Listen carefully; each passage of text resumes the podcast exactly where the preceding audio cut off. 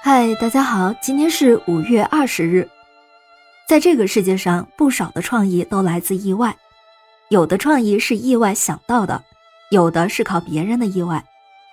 一八九六年五月二十日，当天晚上，巴黎歌剧院正在上演《特提斯与培雷》，演到第一幕快结束时，剧院的水晶灯突然坠落，一名看戏的女人不幸被砸死，确实是一场不幸的意外。观众席上有个人叫加斯东·勒普，他是一名记者。这场意外却意外地激发了他的灵感，他开始去搜集巴黎歌剧院的各种传闻作为写作材料。加斯东·勒鲁这一搜集啊，就搜集了十年。一九零七年，他辞掉了记者的工作，专心开始了他的写作。他写的是什么呢？是《歌剧魅影》。这部小说在一九一一年才发表。是一部介于侦探小说和荒诞小说间的作品。他从一个记者的角度讲述了发生在宏伟壮丽的巴黎歌剧院的一个鬼故事。就是这么一个故事，并没有什么大道理，或者有什么大的时代背景。但是这本小说就是引人入胜，特别吸引人。问世之后，小说被翻译成多国文字，在世界上广为流传。一九二二年。前往巴黎休假的美国好莱坞电影界巨头环球电影公司总裁卡尔·勒姆尔偶然得到了这本小说，他一个晚上就把全书读完了，当即就决定将它搬上荧幕，并且聘请因扮演巴黎圣母院中的钟楼怪人卡西莫多尔走红的丑星千面人朗钱尼做主演。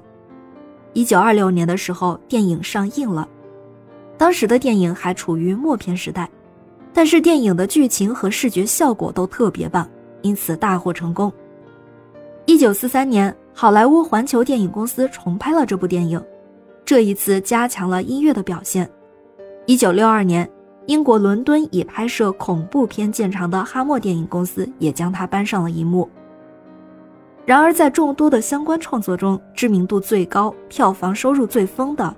还是要数英国音乐剧大师安德鲁·劳埃德·韦伯谱曲的音乐剧《歌剧魅影》了。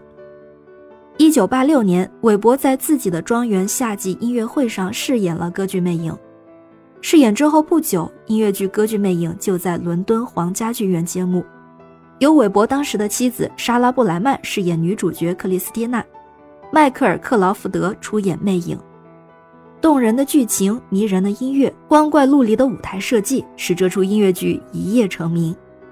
那你知道韦伯还有哪些作品呢？没错，《猫》也是出自他的手笔。那不知道还有没有人知道女主演莎拉·布莱曼是谁？她就是在北京奥运会开幕式上和刘欢合唱《我和你》的女高音歌唱家。当年韦伯之所以要做《歌剧魅影》这部音乐剧，其实是他决定为莎拉·布莱曼量身定做一部音乐剧，而《歌剧魅影》正是韦伯写给莎拉·布莱曼最瑰丽的情书。一九八八年，韦伯的这部《歌剧魅影》移师美国百老汇，同样也引起了轰动。音乐剧中有一幕令观众印象颇为深刻，那就是剧中观众席上的水晶吊灯会突然掉下来。相信当年小说原作的作者正是对那次剧场的意外留下了深刻的印象。才能写出这么一个招牌桥段。今年是歌剧魅影开演三十五周年，二月十八日在纽约百老汇做了最后一场演出，这是纽约百老汇史上最长演出时间的音乐剧了。歌剧魅影音乐剧走过了全球一百八十三个城市，用十七种语言进行过表演，累计一点四五亿人次观看，获得过七座戏剧界奥斯卡的托尼奖。当年戴安娜王妃也是歌剧魅影的忠实粉丝，不知道今后还有没有音乐剧会超越这个经典传奇。让我们在节目最后来欣赏一下这部音乐剧中的名曲《Phantom of the Opera》。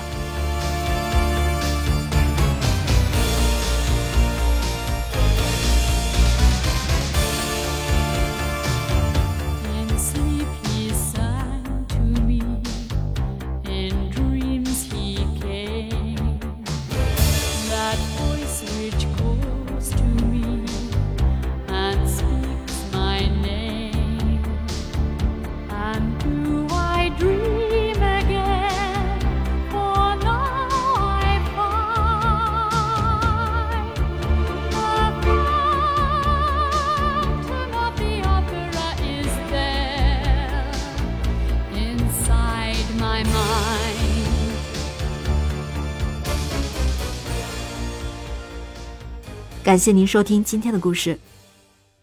咩咩 Radio 陪伴每一个今天。